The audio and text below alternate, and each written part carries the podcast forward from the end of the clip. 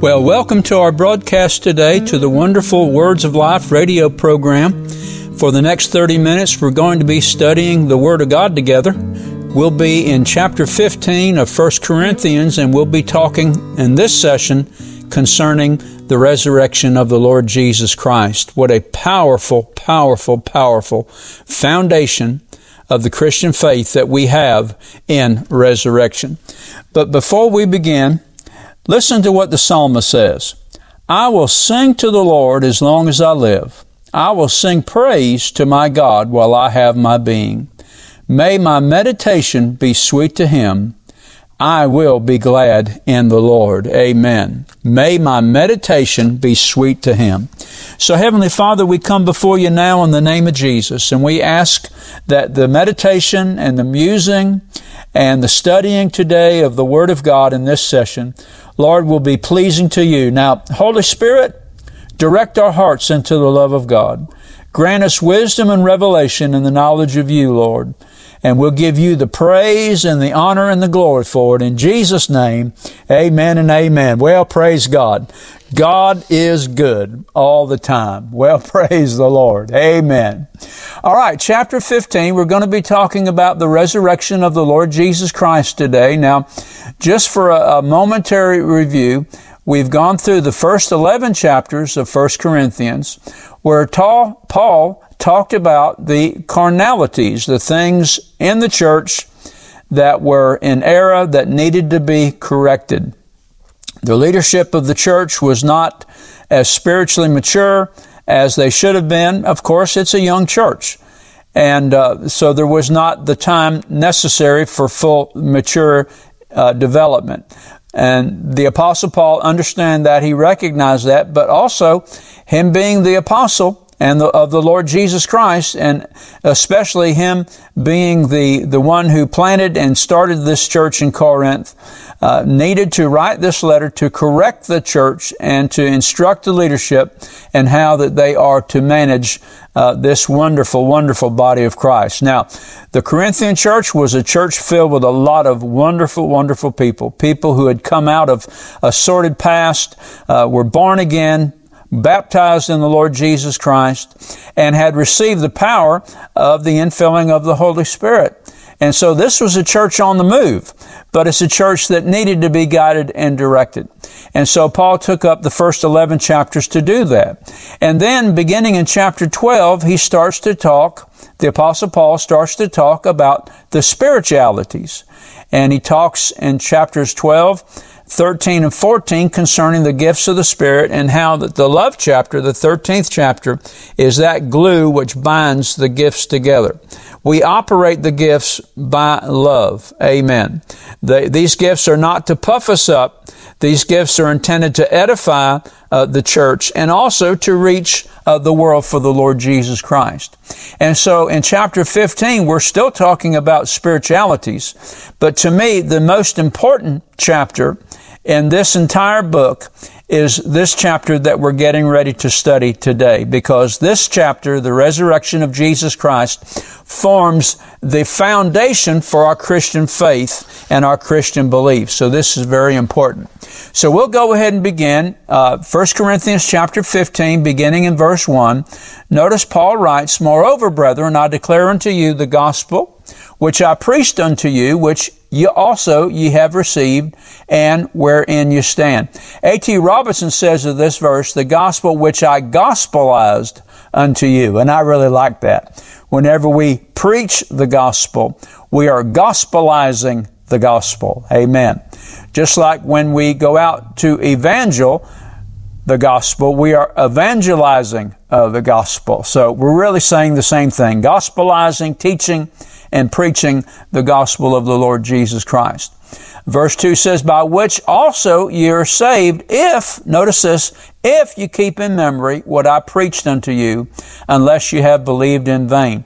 The gospel is received by faith. We have to receive it by faith, but we also have to walk in it by faith. We can't have just a one-time acknowledgement that Jesus is Savior and Lord, get baptized in water, and then refuse to continue to walk in Him. That, that is not what we're talking about here. We're talking about a gospel that is believed, that we trust in, adhere to, rely upon, and thereby uh, we continue and consecrate our lives to serve Christ in the gospel for the rest of our days while we're alive and here on earth. Amen. Verse 3. For I delivered unto you first of all that which I also received, how that Christ died for our sins according to the Scriptures. Now, Paul is going to begin to talk here about the eyewitnesses of the resurrection of Christ. If we're going to establish a truth, then we're going to have to have eyewitnesses. Well, Paul lists these eyewitnesses, and it's quite a list uh, that uh, that Paul uh, writes in this letter, and that he was buried, and that he rose again the third day according to the Scriptures, and that he was seen of Cephas then of the twelve, after that he was seen of above five hundred brethren at once, of whom the greater part remain unto this present, but some are fallen asleep. And that he was seen of James, then of all the apostles, and last of all he was seen of me also as one born out of due time. James being the brother of the Lord Jesus, who was not a believer until after his resurrection and Jesus appearing to his brother, and James then became a follower of the Lord Jesus Christ. Amen. Cephas being Peter, of course, and then the 500 brethren who Jesus appeared to at once. And then Paul writes and he says, But now the greater part, some have fallen asleep, but the greater part are, alive unto this present day. I mean, the, uh, meaning the day that he wrote uh, this letter. And then in verse 9, he begins to talk about the grace of God. First, he has established his witness base, and then he begins to talk about God's grace. Notice what he says in verse 9 For I am the least of the apostles, that I'm not meet to be called an apostle, but because I persecuted, I persecuted the church of God. But notice verse 10 But by the grace of God I am what I am, and his grace, which was bestowed upon me, was not in vain. But I labored more abundantly that they all, than they all. Yet not I, but the grace of God which was with me. Therefore, whether it were I or they, so we preach, and so ye believe. But going back to verse 10, but by the grace of God I am what I am. You, by the grace of God, are, are what you are. You are not what you used to be, but you are what you are now through the grace of the Lord Jesus Christ. He healed you and set you free from your past. And of course, I don't know what kind of sordid past uh, you had. I know what kind of sordid past I had. But now the Lord healed me of that, and now I'm free. So I am not going to be condemned. I am not going to be shamed by the world, the flesh, or the devil concerning my past because my past has been thrown into the sea of forgetfulness. God remembers my past, but He chooses not. Let me say it this way. God has not forgotten my past.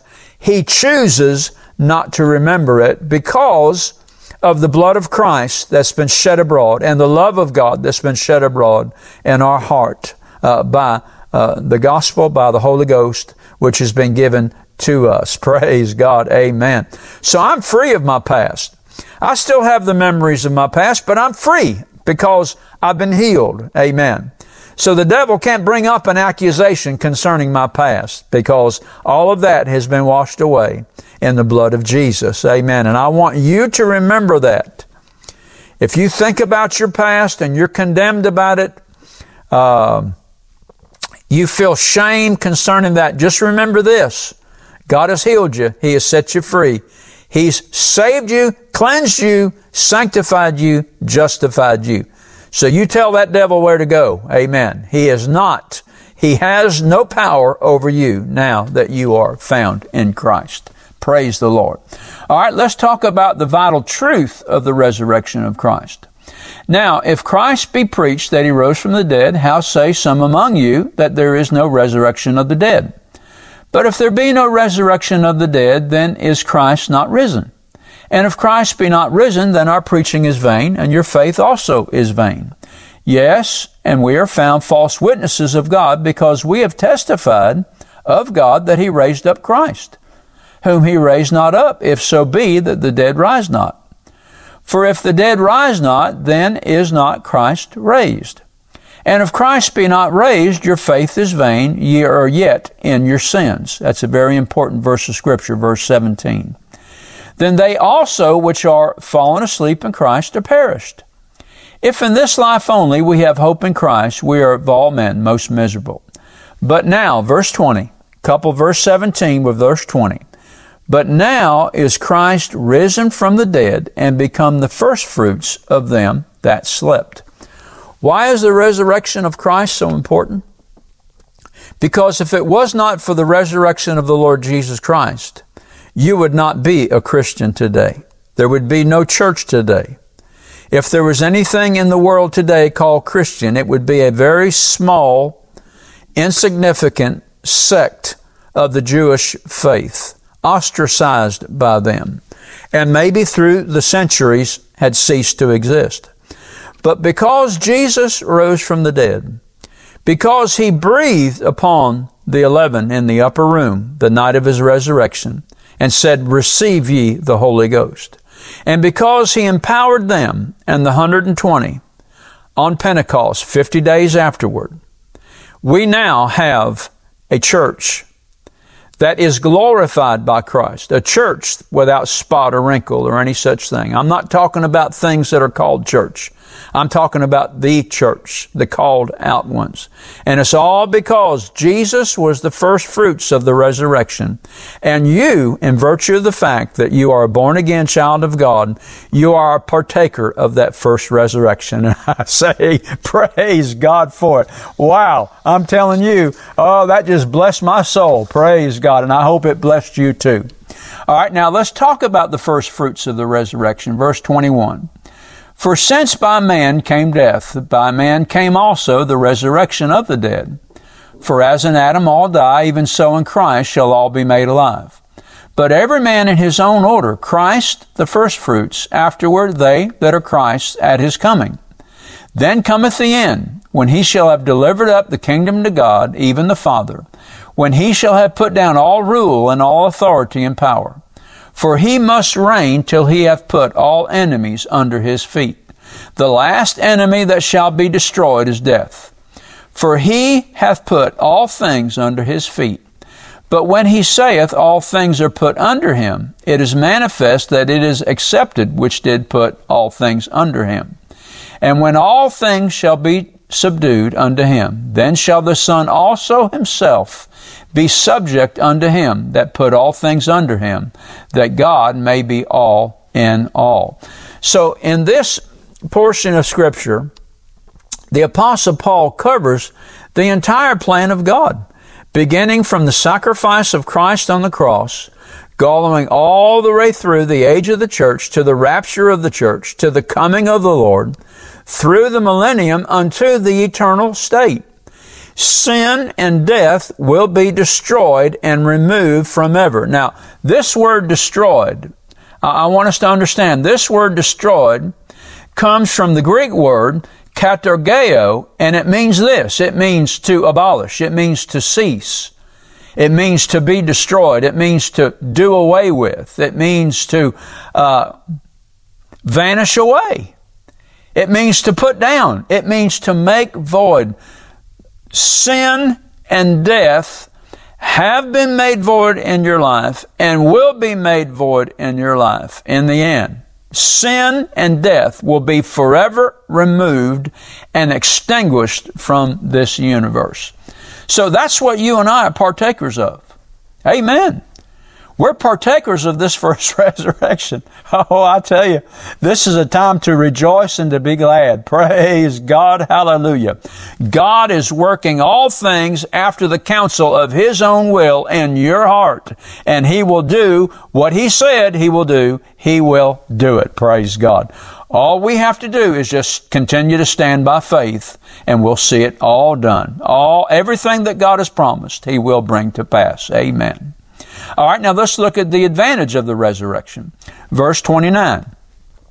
Else what shall they do which are baptized for the dead if the dead not rise at all? Why are they then baptized for the dead? Now, verse 29, and this is something that Paul is not commending. This is not something that Paul practiced. He is merely making a statement to the fact that there were those in the early church age that practice what has come to be known as vicarious baptism. In other words, people being baptized for dead, for dead people have gone on before. And of course, the early church condemned this practice because uh, it was practiced by the part of the church that were heretics, the Gnostics. Amen. So the early church condemned this practice and forbid the churches, amen, to participate in anything that had to do with vicarious baptism. Now, this practice is enjoined today by different cults. And, but now you and I are, we, we are not, if we're going to be foundational believers in Christ Jesus, we're going to stay away from vicarious baptism. Amen. So if you're visiting in a church, maybe you're on vacation or something, and the man behind the pulpit begins to talk about baptism for the dead, they're holding a baptism for the dead service, well, then you start looking for an exit. Amen. Because that's not the kind of church that you want to be involved in. Amen. Praise God. All right. Now let's talk about the glory of the resurrection. Verse 35. But someone will say, How are the dead raised up? And with what body do they come? Foolish one. What you sow is not made alive unless it dies. And there's a big misunderstanding today that the body that is laid in the grave or the body that is changed at the rapture is the same body. It's not. Amen. You and I are going to receive new bodies. Amen.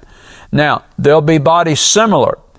You're going to recognize your aunts and your uncles and your grandpa and your grandma and all of your family members and friends that were born again that died, amen, before the rapture of the church. And even those who are alive and remain that are caught up together with the Lord, you're going to recognize them, but their bodies are going to be changed. Amen. There will be a similarity, but there will be a big difference.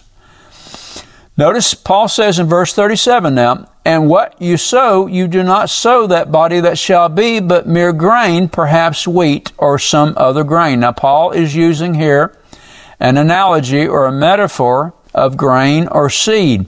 You have the seed of Christ on the inside of you. Amen. You have resurrection power on this inside of you. You have been born again. You are a child of God. You are a part of the kingdom of God. Amen. Hallelujah.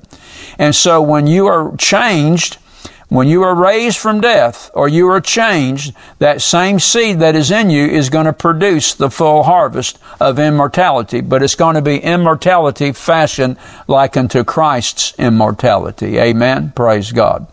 And then Paul goes on and he says this, but God gives it a body as he pleases, to each seed its own body. Notice, the new body, the body that you're going to receive at resurrection, is the body that He pleases, that God pleases. Amen. So, you know, if you're not 36, 24, 36, or if you're not uh, Arnold Schwarzenegger or anything like that, uh, don't expect to have that kind of a body when you get resurrected. Amen. It's going to be a body like Jesus has it. Praise God. Amen. Verse 39, just joking. All flesh is not the same flesh, but there is one kind of flesh of men, another flesh of beasts, another of fish, and another of birds. There are also celestial bodies and terrestrial bodies, but the glory of the celestial is one, and the glory of terrestrial is another. There is one glory of the sun, another glory of the moon, and another glory of the stars, for one star differs from another star in glory. So also is the resurrection of the dead. The body is sown in corruption, it is raised in incorruption. It is sown in dishonor, it is raised in glory. It is sown in weakness, it is raised in power. It is sown a natural body, it is raised a spiritual body. There is a natural body and there is a spiritual body. Amen. Praise God. So, what will our resurrection body be like? Well, Paul tells us it'll be incorruptible, it'll be glorious, it'll be powerful, it will be a spiritual body. It will be the same type of body that Jesus has, except for the scars in his hands and in his feet and the gaping wound in his side. And I tell you, that is, this is sacred to me. And it should be sacred to you. Because these are the scars that Jesus will carry with him, the marks in his hands and feet, and the gaping wound in his side throughout all of eternity. Amen. These are the wounds that at the end of the tribulation, when Jesus returns, that they're going to see. Amen. Praise God. Think about that for just a moment. My sin caused those wounds in his hand and in his side. But because he loved me and because he loved you, he was willing to bear those marks throughout eternity to bring you into the Father's house. And I say, Praise God. Amen. Verse 45 says, And so it is written, the first man, Adam, became a living being. The last Adam became a life giving spirit. Amen. Notice that, that Paul refers to the Lord Jesus as the last Adam. What does that mean? Well, that means that there's not a plan B when it came to redemption. That God didn't have to think up what he was going to do. It was already a fact in his mind. Amen. And so when he fashioned the plan of redemption, there was no chance, amen, in giving to his son the responsibility and the of executing his plan of redemption that there was no opportunity, no chance at all that this plan would fail. God, who knows the end from the beginning and the beginning from the end, knew that what his son would do. And Jesus in his humanity he had a great uh, trial up in the Mount of Olives where the anxiety and the pressure of what he was be- what he knew was going to come shortly to pass. Not the torture not the pain but the fact that he would be made sin for us who knew no sin. That's the thing. And that his human spirit would be separated from the life and the nature of God as the Passover lamb, the lamb that takes away the sin of the world. That is what Jesus struggled over. That's what the pressure of, of this that he was getting ready to do was so great upon him that uh, sweat was mixed with blood. But yet he won victory over this because he said, Father, it is not my will, but thy will be done. And if it is your will for me to drink this cup, so be it. Oh, I tell you, we serve a lovely Jesus. We serve a faithful Lord and Savior. Praise God. Hallelujah. So he is the last Adam. There'll never be another one. So the last Adam came and undid the work of the first Adam. And through his resurrection, he created a new Adam. And who is that new Adam? The new Adam is the church. Hallelujah. The new man, Paul talks about him in the book of Ephesians. Now, notice here in verse 46 however, the spiritual is not first, but the natural, and afterward the spiritual. The first man was of the earth, made of dust. The second man is the Lord from heaven. As was the man of dust, so also are those who are made of dust. And as is the heavenly man, so also are those who are heavenly. You're a heavenly creature now. You're a heavenly creation. I know you have an earthly body, you and I both do. But this corruption is going to put on incorruption one day, praise God. You have heaven working in you. You have royal priesthood blood flowing through your veins, praise God. Amen, hallelujah. Oh, glory to God. And verse 49, and as we have borne the image of the man of dust, we shall also bear the image of the heavenly man. Praise God. All right, let's talk about the mystery and power of the first resurrection or the resurrection of Christ. Now, this I say, brethren, that flesh and blood cannot inherit the kingdom of God, neither doth corruption inherit incorruption. Amen. See, all who die in Christ, all who die in Adam will, ne- will never, never inherit, never inherit the kingdom of God. You used to be in Adam. But now, through the grace of the Lord Jesus Christ and receiving Him as Savior and Lord, you are no longer in Adam. Who are you? You are in Christ. So the next time the devil brings up your past, you just stop right there, stop what you're doing, amen, and just say to the devil, Devil, I used to be in Adam, but I am no longer in him. I am in Christ. Now, your body is still fashioned after Adam, but you're getting ready to put on, amen, that body of Christ. Praise God. Amen. Notice what Paul wrote. This is in the sixth chapter. Know ye not that the unrighteous shall not inherit the kingdom of God? Be not deceived. Neither fornicators, nor idolaters, nor adulterers, nor effeminate, nor abusers of themselves with mankind, nor thieves, nor covetous, nor drunkards, nor revilers, nor extortioners shall inherit the kingdom of God. And such were some of you. But now, Paul says, now you're cleansed. Now you're sanctified. Now you're justified by the blood of Christ and by the Spirit of the living God. Amen. That's what you are now. You used to be those things, but you're not those things anymore. Amen. You are the new man. Praise God. And you have put on the new man. Glory to God.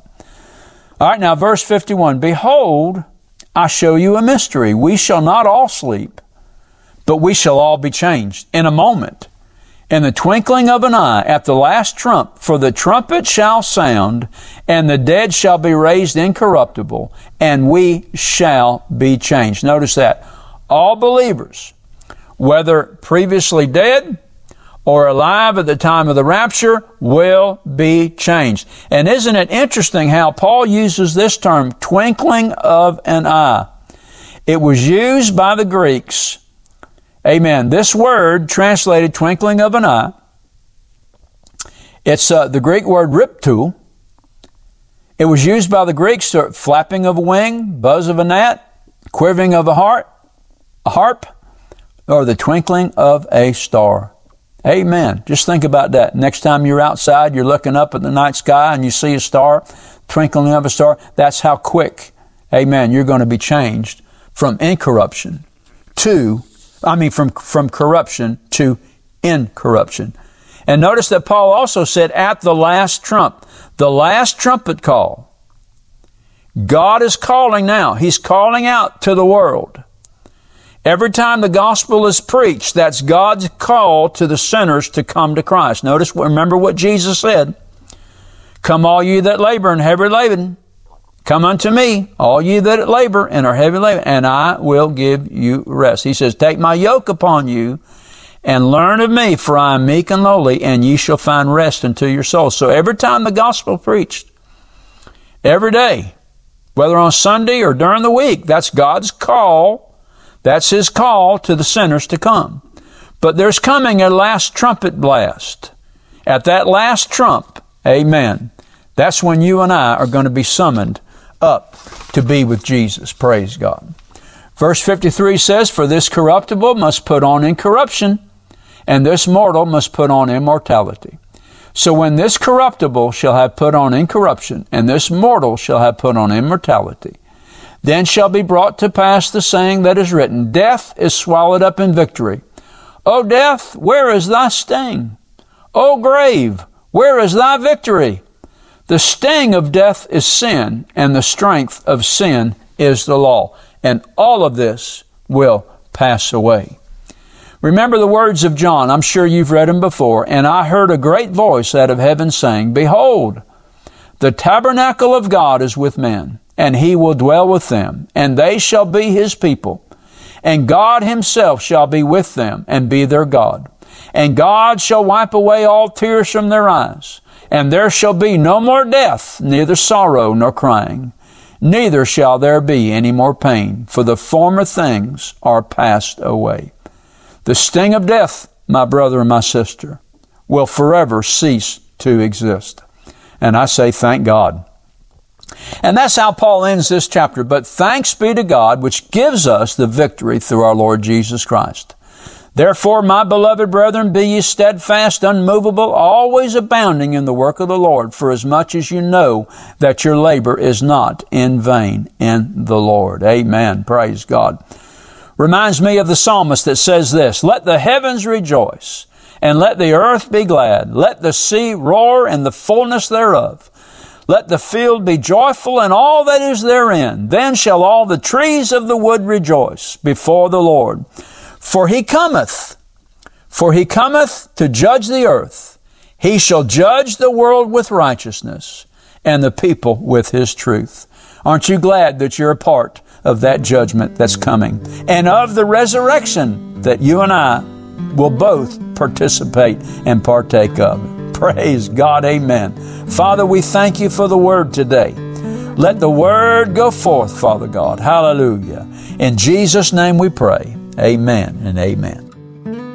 Do you know beyond a shadow of a doubt that if you were to die today, that you would be prepared for heaven? If you're not sure, then I encourage you to pray this prayer with me. Father God, I come to you through your Son, Jesus Christ. I repent and ask you to forgive me of my sin and cleanse me from all unrighteousness. I surrender my heart and life to you. By faith, I believe I receive you as my Lord and Savior, and I thank you for receiving me in Jesus' name. Amen. If you prayed this prayer and desire to know more about the gift of Christ that the Heavenly Father offers you, then email us at rbtc86 at gmail.com. We will be glad to answer your questions promptly and provide you at your request with materials that will help you to grow in your faith in the Lord Jesus. This is Patsy Dunning. Thank you for listening to our broadcast today. And let me remind you to tune in to this station at the same time next week to hear more of the wonderful words of life. God bless you and remember what Jesus said it is the Spirit who gives life.